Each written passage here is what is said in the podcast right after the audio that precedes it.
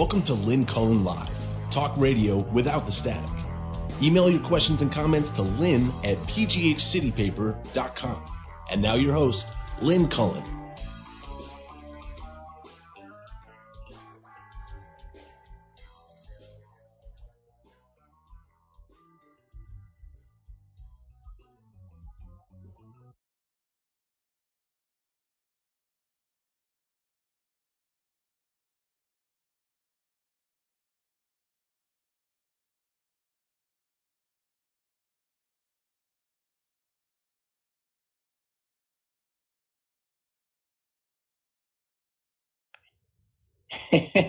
hey, happy uh, happy President's Day. Happy Valentine's Day. Neither holiday ones which I subscribe to myself, but what the hell. Um, so, uh, it's February 15th. We're halfway, more than halfway through February. I'm telling you, I'm telling you, I don't care if there's a another snowmageddon on the way. The reality is, is uh, this winter is on its last uh, legs, kind of. So, I don't know why I'm so upbeat.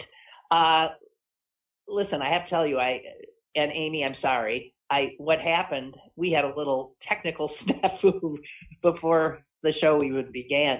I decided that I I wanted to uh, go back to using my my landline uh, to see if it had been um, un, unjustly accused of being the the source of our technical difficulties of the last week or so, and uh, and so I called in on on the landline, and then it became ten o'clock, and I didn't hear the beep, and I thought, uh oh, so this is happening again.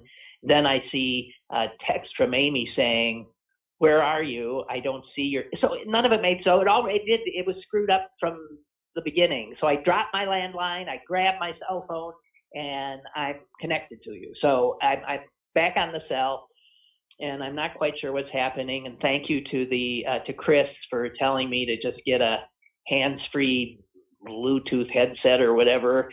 And you know that's one of those things that if I ever get around to it, sounds like a really good idea whatever. So here we are.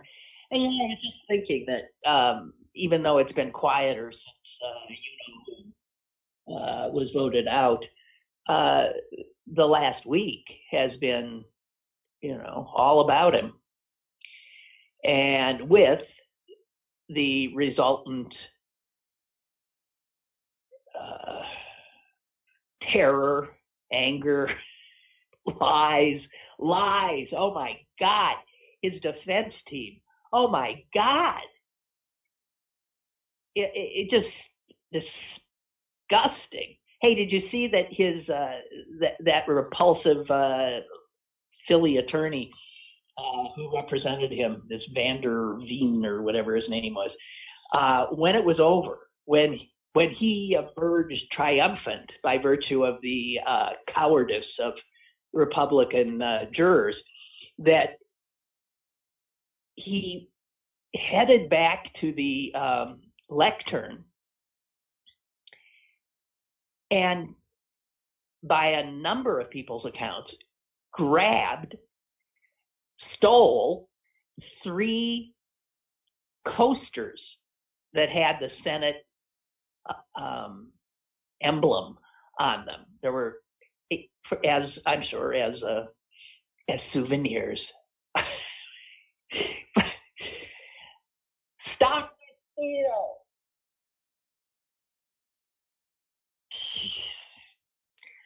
Grifters, all liars, thieves, people with no spine. God almighty. The Republican Party is the invertebrate party. That's what it should be called, the invertebrate party. Good God in heaven.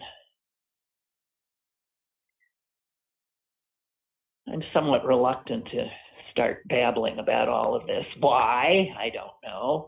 Because I'm scared again. That's why. because I ha- I now know that declaring the invertebrate invertebrate party dead is something that we are always doing wishfully, but also prematurely. And in my reading over the last uh, three days, I've I've ingested a lot of reality about how it is true the Republican Party is extremely unpopular in this country. it's its its popularity ratings are akin to Trump's. I mean, they're you know 30, 32, 33 percent of America, and yet this minority party, extreme minority party, controls the majority of state legislatures, has packed our Supreme Court for generations, is just one election away from grabbing back control of the Senate and the House. And because of the structures in place in our country. They can do it. It doesn't matter that they're the minority party. Because the Senate, for instance, is a is is set up to give uh, more power to rural America than to urban America. Set up that way. And the House,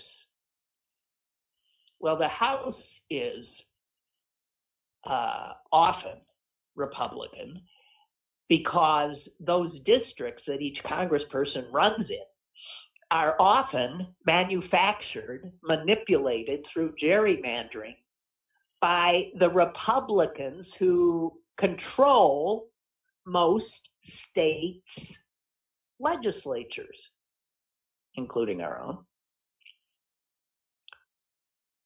And so, and the Electoral College, we can throw that one in too, also gives the Republicans, probably it spots them what? Uh, four, uh, it's, it's as if every national election, Republicans get this big head start. So structurally, they have they have an advantage that allows them, even though most Americans don't want them, to stay in power. And power, as we've come to learn, is all they want.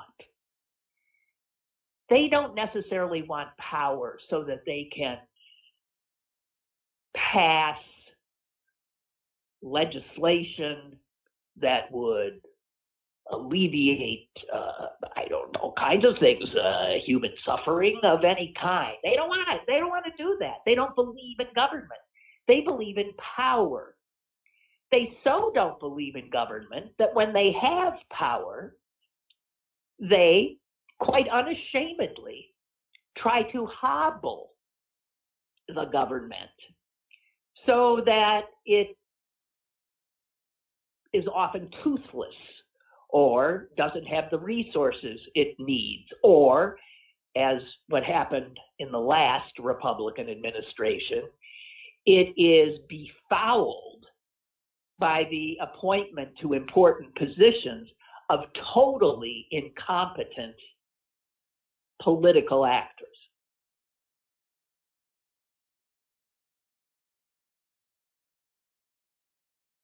They want power, really for two reasons, right? Two? Can I think of two? Two.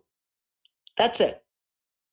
One, to give as much money to rich people as they can, and that's the truth. as crazy as it sounds. Rich people need more money? Yes.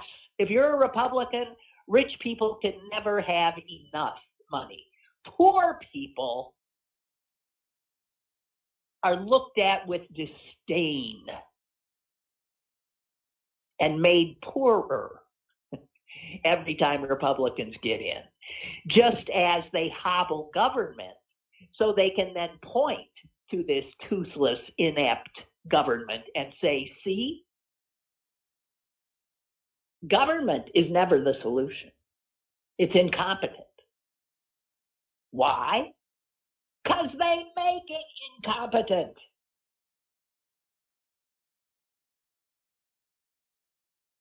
Democrats get hold of power and they say, Whoa, what can we do to help people?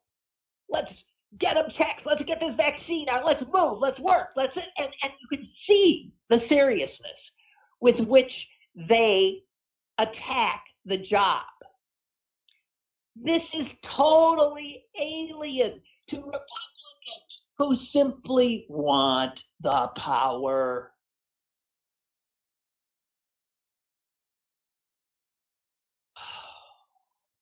I'm so sick of them. But they've made the calculation. And even though now their party has become even more loathsome to most Americans. They're doubling down. They are handing their party lock, stock, and barrel over to Donald Trump, this disgraced, narcissistic wannabe dictator.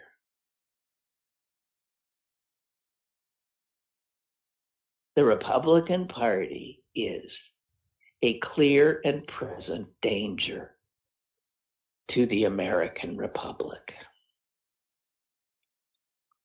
And the people know it. They, they know it. The Republicans haven't won a national election in how long? You know, my memory's not good, but I believe the last seven presidential elections, America has said, we don't want you, we don't want you, we don't want you, and yet we get them. They said, we don't want you, we got Bush. We said, we don't want you, we got Trump. Because of these built in crazy relics from over two centuries ago.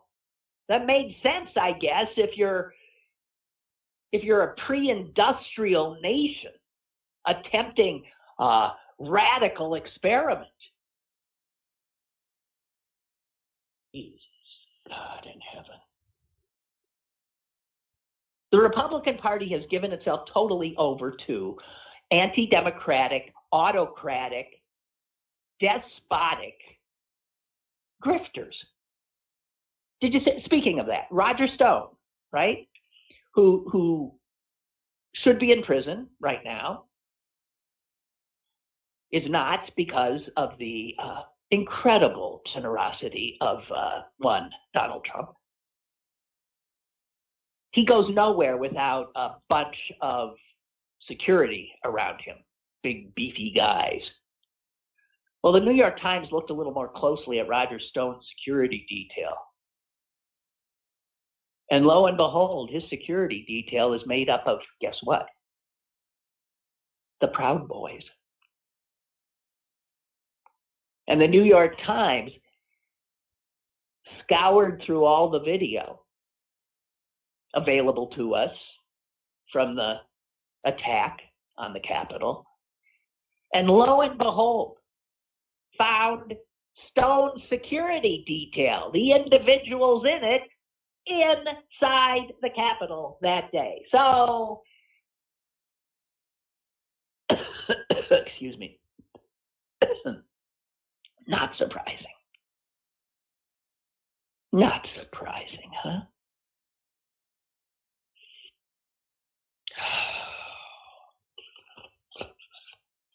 They've made their calculations. And obviously, very short term, they are incapable of looking beyond their own noses. They also clearly are incapable of courage of any kind. I keep hearing they're really afraid. They're really afraid, not just of losing their job, they're afraid that someone will kill them. They're afraid of that mob. And they know that mob has killers in it. Who created the mob? The guy they've thrown in their lot with. It's really astonishing to watch.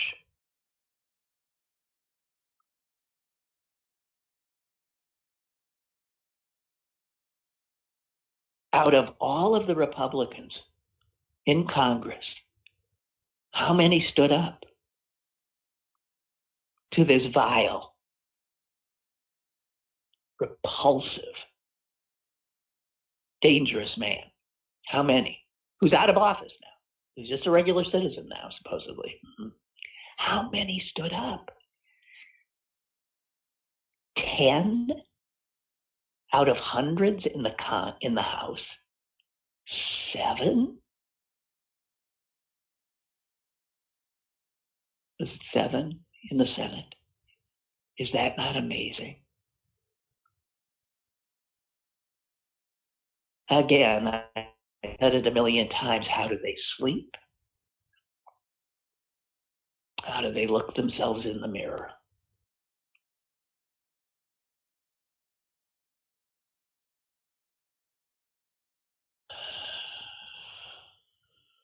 So, I mentioned that um, Republicans seek power for pretty much one reason to destroy government, to hobble government, and to give tax cuts uh, to the rich.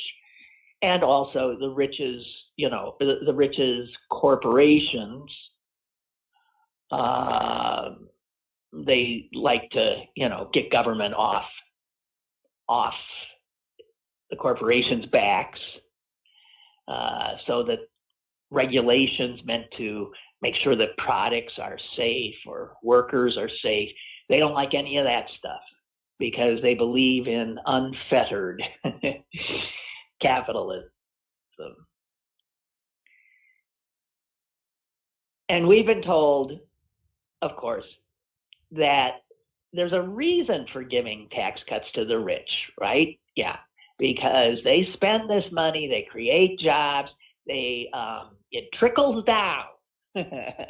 it trickles down uh, to uh, us little folks, and you know, us little folks will tell them, no, it, no, it doesn't. I'm telling you, the rich just keep getting richer and we just keep getting poorer. And now, the London School of Economics did a long study looking at 50 years and 18 developed countries, including the United States, that at some point employed this idea of trickle down. And they wanted to see, with the benefit of hindsight now, 50 years, did it work?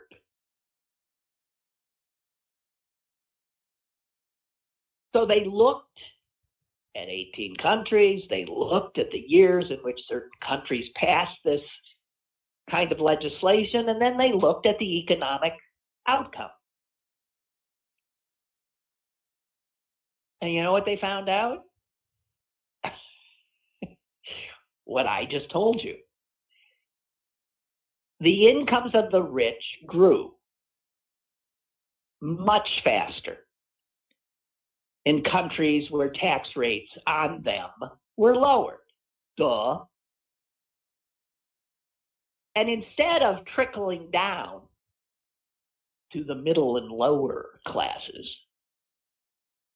tax cuts didn't do anything. Those tax cuts didn't do anything.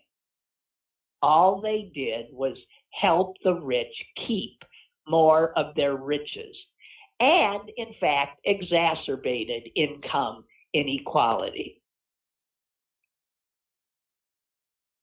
So, speaking like a you know a true studious economist, one of the co-authors of this study said, based on our research, we would argue that the economic rationale for keeping taxes on the rich low is weak.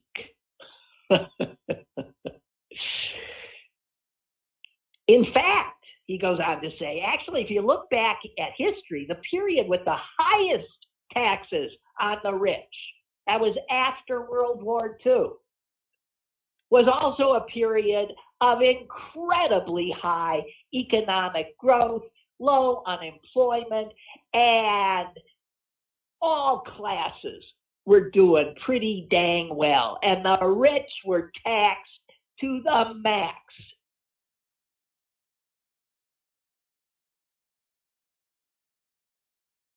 I remember that well. That was the 50s. I was alive.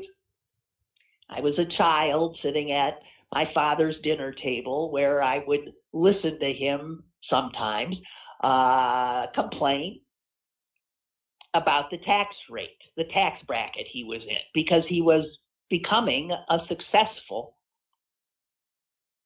land developer and his income was going up. And he could not believe that for every dollar he made, he had to turn as much as 75, 80% of it over to the government. Now, that sounds to us now like that's just unbelievable. But that is what it was. That's how high these tax brackets were. Did it stop him from continuing to grow his business? Uh, no. Did it stop all the others in the 50s? Uh, no.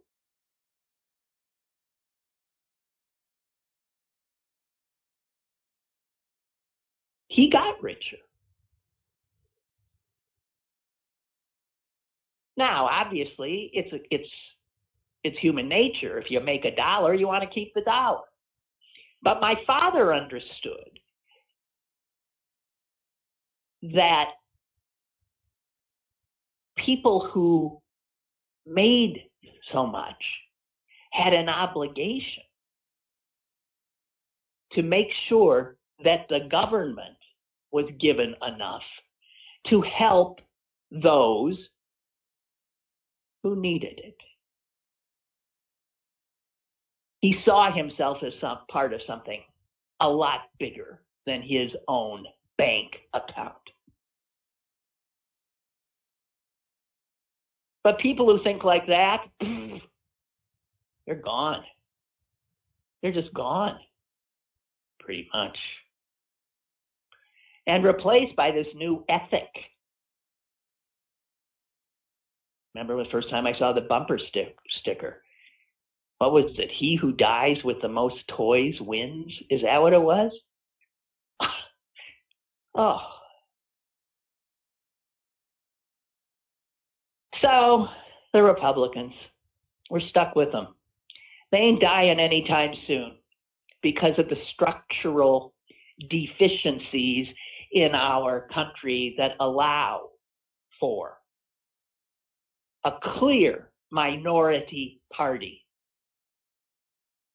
to still maintain incredible power.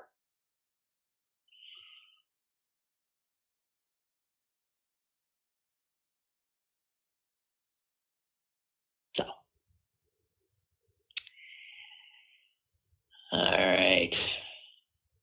Oh, you know what? Let me add one more thing, and then I'll lighten up a little bit. This is not light.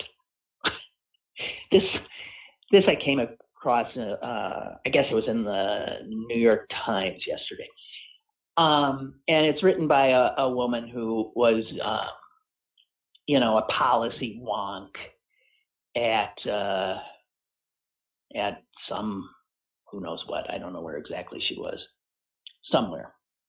D- Demos, Policy uh, Research Group. Excuse me. And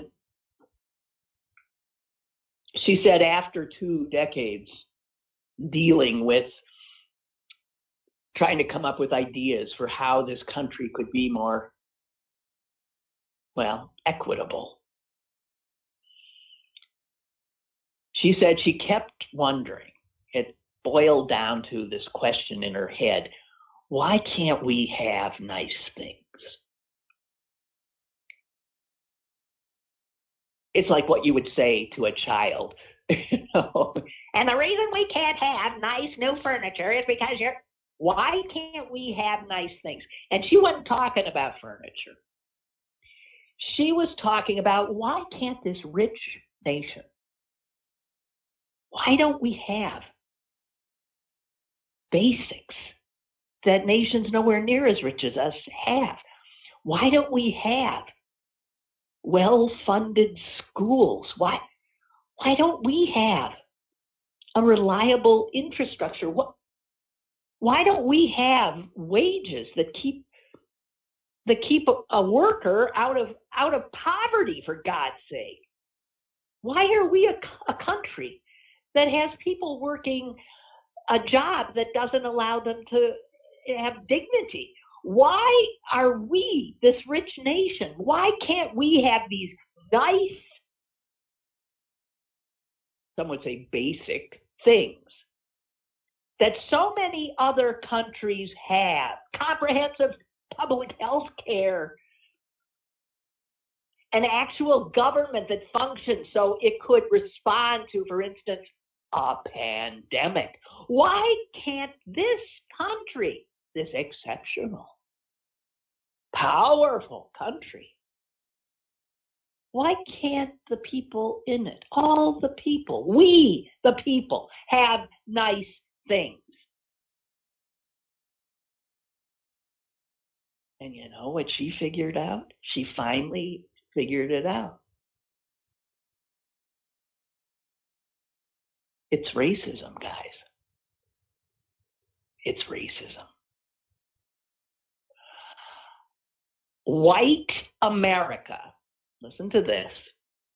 White America used to love big government.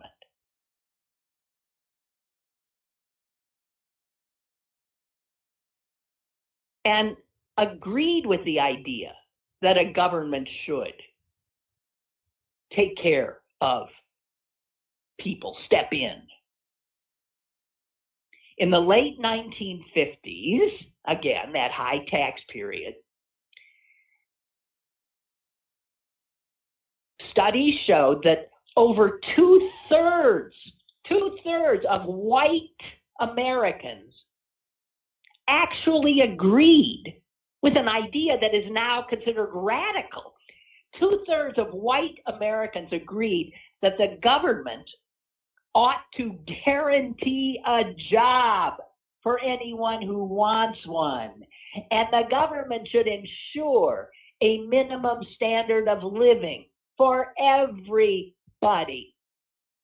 Polls showed two thirds of white Americans said, well, of course.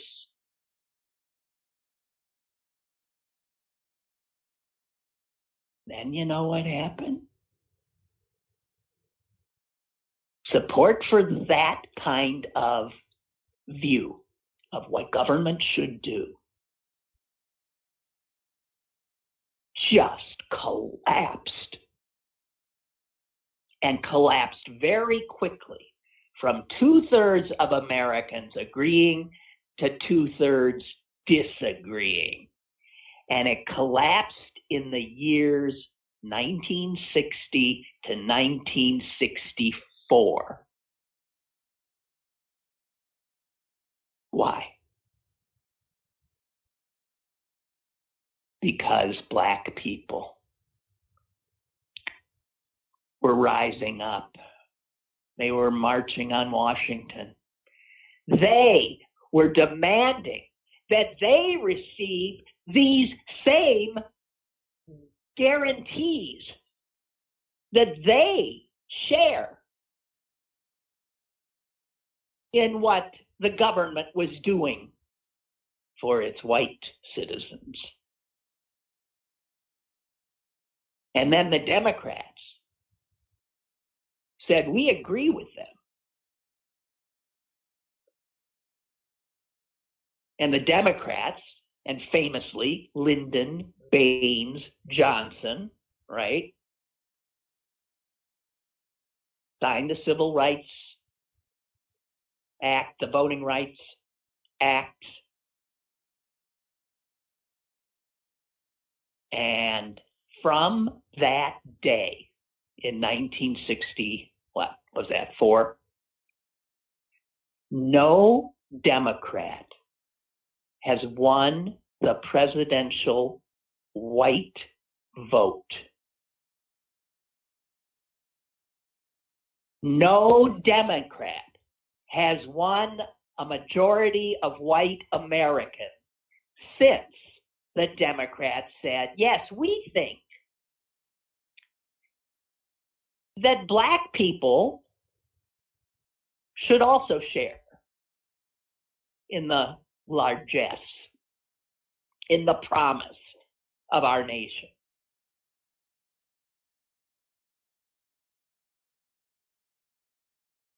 And all of a sudden, all these white people who had been for these kinds of programs because they benefited them. They benefited them. Well, of course I want that. Of course I want that. As soon as they think, wait a minute, you mean those black people are going to get it too? I don't want it. So it was right there where white people decided they would cut off their noses. yeah, to spite black people.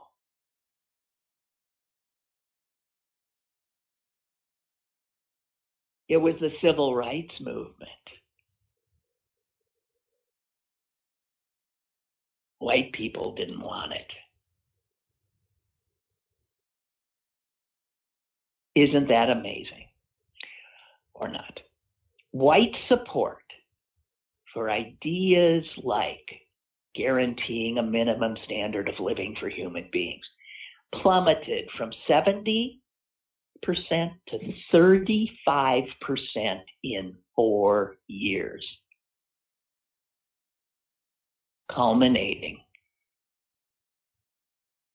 in Lyndon Johnson's signing of civil rights legislation.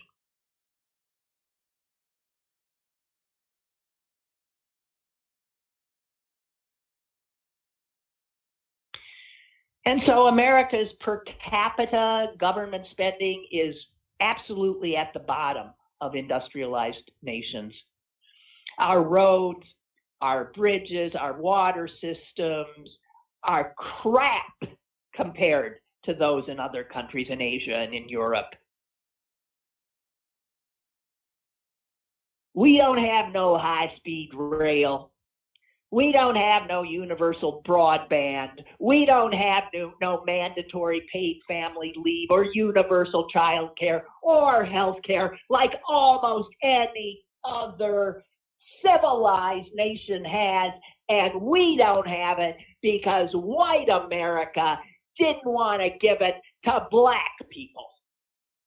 They would forego it themselves, cutting off their noses to spite their faces.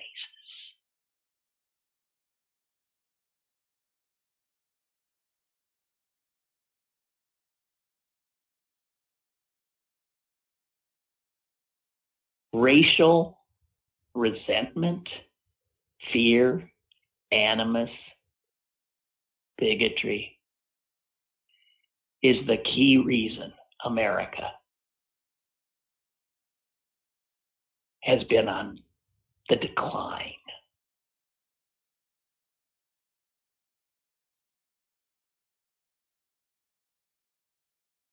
the woman who wrote this article, Heather McGhee, by the way, said that as she did research, she said, you know, it's just it's so obvious how white America benefited from racism. Um, their schools got more funding. Uh, the police don't come banging into their houses, harass them on the streets. White people have greater access to health care by and large. And she writes these hallmarks of white privilege are not freedoms that racial justice activists want to take away from white people. They just wanted them themselves as well. They're basic human rights, dignities that every human being should enjoy.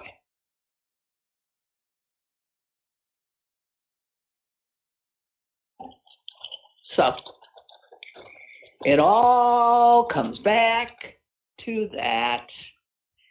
The Republican Party of invertebrates is the party of white racism. The Republican Party is the proto fascist party now.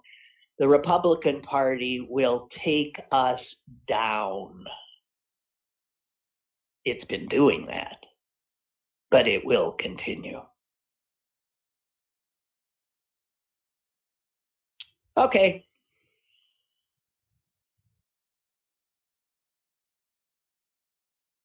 I've got one one or two more little things here. I saw something just so repugnant, but I, will share it with you in case you hadn't seen it, because you should know. Uh, making the rounds of the Los Angeles Police Department on Valentine's Day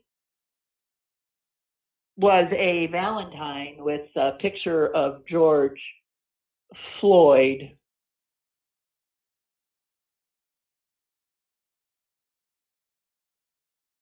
and the line on the card with the picture of George Floyd for Valentine's Day, something to send to your love. The line was, You take my breath away.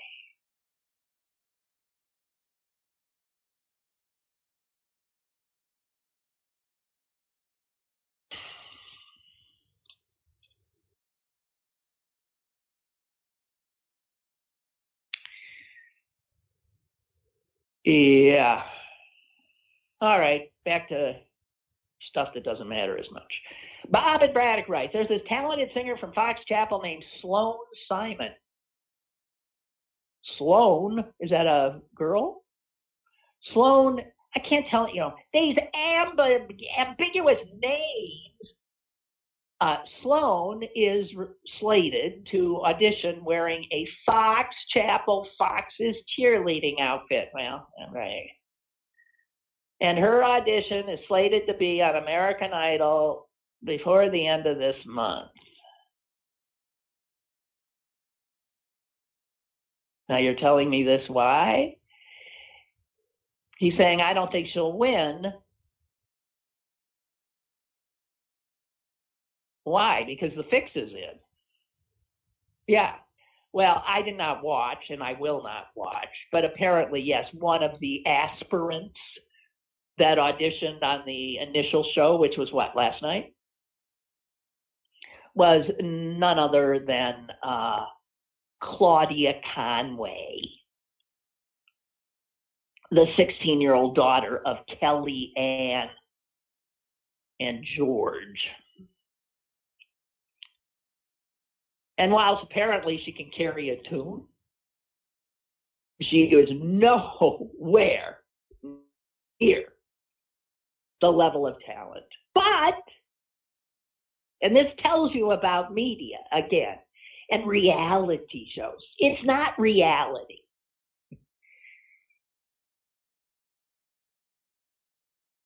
They not only signed off on Claudia, apparently, but they gave her a pass so she does not have to compete until the the final thing in Hollywood. They gave her a pass, which you give to somebody who's so talented. You're just saying, wow. But that is what they did. Because then Kellyanne and George get featured, and it all becomes the kind of circus that, and granted, this is an entertainment show. Fine, let them do the circus. But it's the same thinking that permeates the news coverage that we see.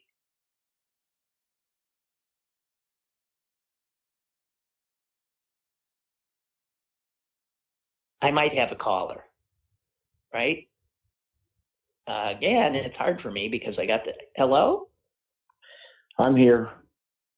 You're there. Well, good. What's up? So uh, I'm a little bit behind the curve. This is Joe Piva. I haven't talked to you for a while because I got a job and I work all the time now, which is great. Um, great, great. Uh, I I work with a bunch of Trumpers, and uh, yeah, I know you do. it's uh, um, it's gotten to the point. We got some pretty heated discussions here in our little. You know, we meet together in the shop in the morning, and uh, I've just taken to call them civics class flunkies because mm-hmm. they don't know a damn thing about a damn thing. No. And it's sad. I I was um, storing up some quotes. I hope, hope I can remember them all. Um, that just come out in conversation and arguments. Uh, Trump failed because he didn't execute anyone. If I was in charge, they would be executed and executions. Whoever said anything back to me, execute them. I mean, oh, seriously. Uh, what's another one? Uh, oh, I can't call my council person. I didn't vote for them. Here's the best one. It doesn't have to do with politics, but it'll, it'll give you a sense of their frame of mind. My wife makes soup every day. She makes soup, all kinds of soup. They all eat it. I won't eat soup. How can you turn soup into a turd? Can't be done. I'm not eating soup. Jeez. I assure you, your body can. Jeez. Uh, I mean, so you take the... your wife's soup and bring it to these racist jerks? What's with you? Oh, they, um, uh, it's it's pretty funny, but it's kind of sad. I don't know. I mean, I'm stuck working with these guys for the rest of my working life. And on any other front, they're good dudes. I mean, they're good workers. They know their job. They take a lot of responsibility and keep an update mm-hmm. in their skills mm-hmm. and what needs to be known about their jobs and take a lot of pride in what they do. A lot. It's just, um, but they feel like victims. They feel like victims and they think somehow that what? Who's taking it all away from them? Democrats, black people? Was it? God damn it! I remember another I quote. You know, if when that defund police thing came out, uh, if they get rid of police, my wife or my daughter's going to walk right down the street by my house and get raped. I mean, without them straight. So uh, they're listening to that Fox News all the time, and they sit there and sure. listen when they have a break at lunch or something, they sit there and listen to these videos with this constant drumbeat of stupidity pounding their skulls and rattling around in their brains. Um, something. Oh, oh, one more thing. Um, yeah. What are you wearing? What do you mean? What am I wearing? Like, what, what do you have on? well, what's it to you? We don't get to see you anymore, so I was just wondering, like, oh, you oh. traipsy in in like a little French maid outfit, or? All right, you're out of here. see you. Have a great day. Bye. You too. Bye. Um. All right. Gee whiz. Well,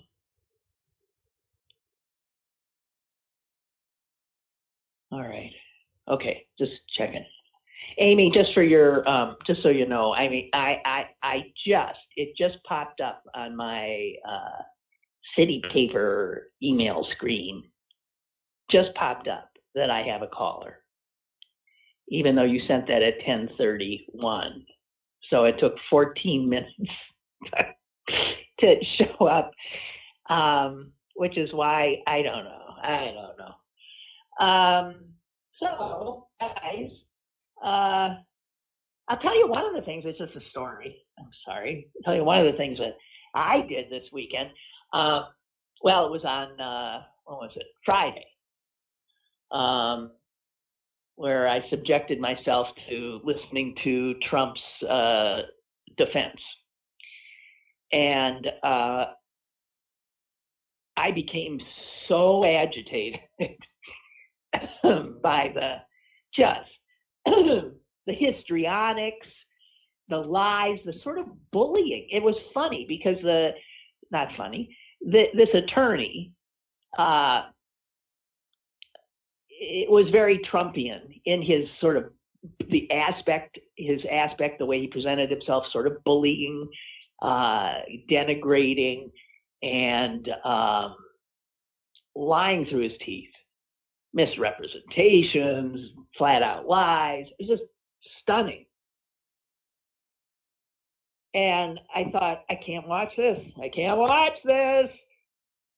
But I thought to myself, you know what you could do? You could go just around the corner into the kitchen and finally try to clean the glass door window in your oven because over the years it has become revolting. And I have tried many efforts to clean it and nothing worked. Nothing. But then I saw something a suggestion for people in my predicament. And I thought ah, this is the kind of thing I hate doing but I can listen at least and but be focused on trying to clean this window in my oven. And so I did what I was informed I should do. I made a paste out of baking powder and water and I stuck it on all over this disgusting blackened crap and grease and then I waited half hour. And then I went after it with a razor blade. And it was unbelievable. Unbelievable after years of trying. Man, it came off. Now, sometimes I had to, but I was so, I worked on it for, I'd say, about 45 minutes to an hour. So I was hearing the defense, but it wasn't having the kind of gut wrenching, vomitous impact on me that it had when I was actually watching it. Because most of my emotions were now in the positive range of, whoa, look what I've done. It looks like new. And then I looked at the rest of the oven, which didn't look too hot. And I thought, well, what I'll do is put it now on the cleaning cycle, self cleaning cycle, and finish this baby off, and this oven's going to look like new. So that's what I did. And thank God they took a little break. I took a little break. I went and started reading, sitting on the couch with my dog. I was reading, happy as a clam. Not particularly happy because this awful fumy smell was coming out of the kitchen as it burned off that crap. And I'd say about an hour into it, that's when it happened. It was an explosion. it was, pow! The dog and I both jumped. He really looked freaked. His tail was between his legs. He didn't know where to go. Uh, he didn't know what had happened. And I suspected. I ran into the kitchen, and sure enough, that beautiful glass window was shattered. Now, all I want to say is this.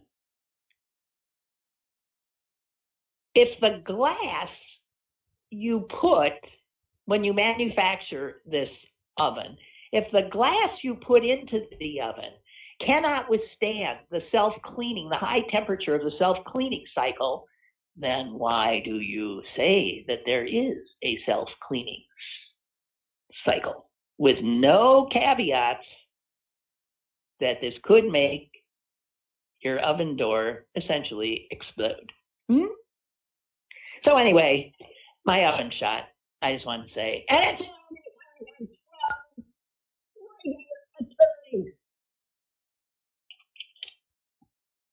Jesus.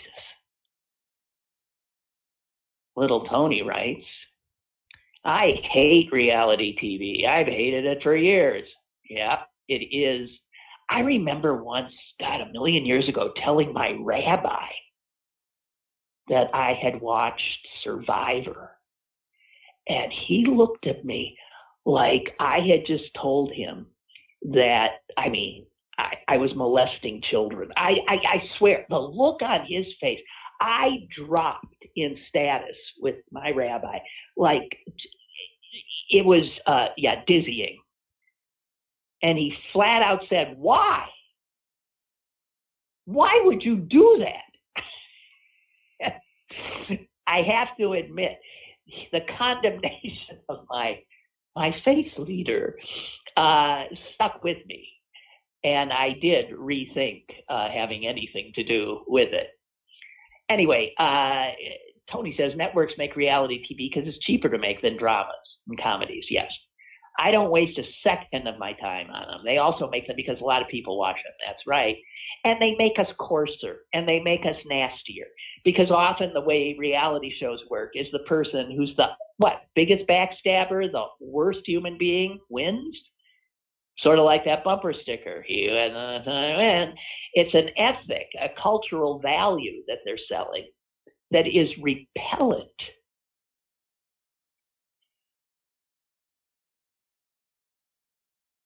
And Phil writes, oh, wait a minute. Wait, wait, Phil, hang on, because we're Tony writes again. I was going to tell you about a razor blade scraper, but you got it. I like to see the food cooking. You've reminded me I need to do it again. After you said an explosion, I'm glad I did never try to self button. Don't touch it. Jeez. Well, I can't. I could have looked. I can't look at my food cooking because now the oven is kaput.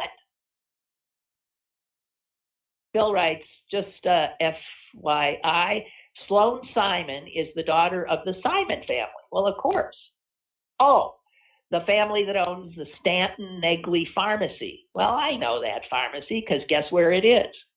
Right on the corner of Stanton and Negley. yeah, I've never been in it. I've driven by it. And Phil says they're family friends for years. Hope you're well. I am, Phil. I hope you're well too. And okay, I'll I'll hope that Sloan and the Simons uh, have a good experience yeah. Um, I got a call, Bert.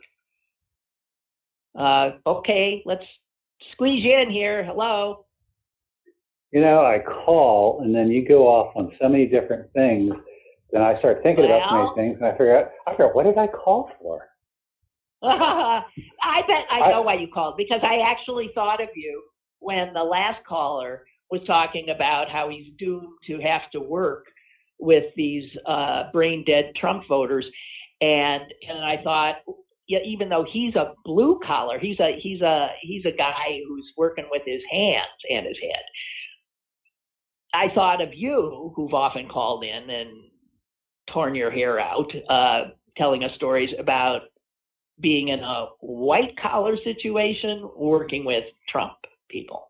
Well, so we're, we're, is that was that why you called? No, it wasn't actually. Uh, but but regarding that, what's happened is that that's probably the biggest benefit of COVID and working from home. I don't have to witness stupid yeah. shit. Um, but at the same time, my coworkers have zipped up a lot, and it's not. And I think because they know I'm not going to put up their shit, and they don't want to get into it because I actually ask them to explain themselves, but I don't want to get involved in that. So it's like it, it, it's a fruitless endeavor to try to have an intelligent conversation with those people. But that's sure. not why I called. okay, why'd you call? Did you did you remember? Uh, uh, oh yeah, uh, I wrote it down before. Once I did remember, I did email um, Pat Toomey. Yeah. Um, thanking him for his vote. Um, yeah. Because I've been on his ass for the past few years um, mm-hmm. about how like chicken shit he is. Well, as well he and, should you know, have been. And you know what? He's still a jerk. He did. I mean, I don't care. He had his. He doesn't require courage with this thing. He's not running again. I know, I know, but I tried to one be some sort of like. And he voted for him. I just want to tell I, you, he I said know, I he know. voted for him the second time. He voted for him in this election, and then would have us believe that he felt after the election, all of a sudden, Trump went off the rails. What? I, I, I, I completely agree with you, but well, you're too I generous in was, giving him a pass. F but, but one of the the biggest thing is, is you tell me if you disagree with it. You, if I, when you, if you were him, wouldn't you be like in, in fear of your and your family's safety? Because that was my concern. I sent him, thank no, you for your you vote know, of conscience. I said, please be safe because our ex-president supporters are, are violent, are, are, are vindictive and violent. And, yes, and, and I and meant he that. helped, yes, but he helped create them. And I got to tell you, you know, it's, it's classic, you know, uh, Dr. Frankenstein running from his monster. It is, it's just classic. Oh, just like all the all, all the ex cabinet members coming out after. I I get what you're saying. I do. Hey, how old is your oven? Why would it do that? I I mean that's. It's not that what? It's a very nice high class. It's a GE. I don't know. You, but I mean, I they now, replace it. Well, you don't have a, what do you think? Of, I've used the a self-cleaning the oven. Show it is over, fine. The minute the show is over, I am uh, calling the people I bought it from, but I'm sure it's not under warranty because I it's like 10 years old. And I'm one of I those just- people who never never buys extended warranties. So I bet I'm just going to have to order an entirely new door, I guess. I, I, I would push them on that uh, uh, but regarding the safety aspect of it. I, I, I that's something that just blows my. Um, I mean, that that's not supposed to happen. I've done it before; it works great. But it, but the other thing is regarding reality shows, Survivor. Um, I I was when it first came out, my daughter. We watched it with her daughter, got hooked into it. But just like Yuengling beer and reality shows and shows produced by Mark Burnett, anybody who supports Trump, if I know of it and I can make an effort, then I just will not do anything that supports that product anymore. When the day after Trump won in 2016, I gave, I had like a case and a half of Yuengling beer in my refrigerator, and I, You I threw it gave out. it to a friend. I, I gave it to a friend. Said, you, you, you, you drink this poison, and, I- and I liked it. It was a Pennsylvania beer. It's the smallest, Yeah, the well, oldest beer uh, company in the, and you know, you guys screwed it up because you supported a monster. And I, All right, Roger. anyway. Thank you. Thank All right. you. Talk to you soon. I Take gotta go. Bye. Okay, bye. Bye. Um, and Josh writes, Hi, Lynn. I think the so-called reality TV thing happened as a reaction to the writer's strike in the late 90s, early aughts. Was that when it came? Could have been. Yeah, it's, it's, that, that timing seems about right. Um, yeah. And they figured out who needs writers? We can have regular people who we don't have to pay a penny to humiliate themselves for your entertainment. Uh, oh, it's just brilliant. Yeah, Josh, I think you're absolutely right. The networks found a way to have programming without paying writers, without paying actors, without paying anybody. Absolutely. Without a doubt. You got it. Uh, all righty. Oh, just got to say, Nikki Haley, up yours. Thank you. That's all I had to say. And as for Mitch McConnell, oh my God. What? Where did I read today? It's quite clear Mitch McConnell does not care about being liked because now even the Republicans hate his guts. So he's hated coming, going, upside out and, and down. I, I, I just, what a vile character. But he is representative of, he's now like one of the good Republicans because he's trying to rid the party of these extremist, insurrectionist uh, fascists. So we're supposed to like root for him? Oh my God. Uh uh-uh. uh But it's a calculation he's made because that's what he does. He calculates. oh, these horrible people. Okay, well, guys, I think that's it. I did have other stuff didn't get to. My uh, sister will be on uh, tomorrow, and uh, we'll just take it from there. Okay, stay safe and stay off the roads, okay? Thank you. See you tomorrow. Lynn Cullen Live, Monday through Friday from 10 a.m. to 11 a.m. and archived at pghcitypaper.com. The opinions expressed on Lynn Cullen Live are those of the host and do not necessarily reflect the viewpoints of Pittsburgh City Paper or its advertisers.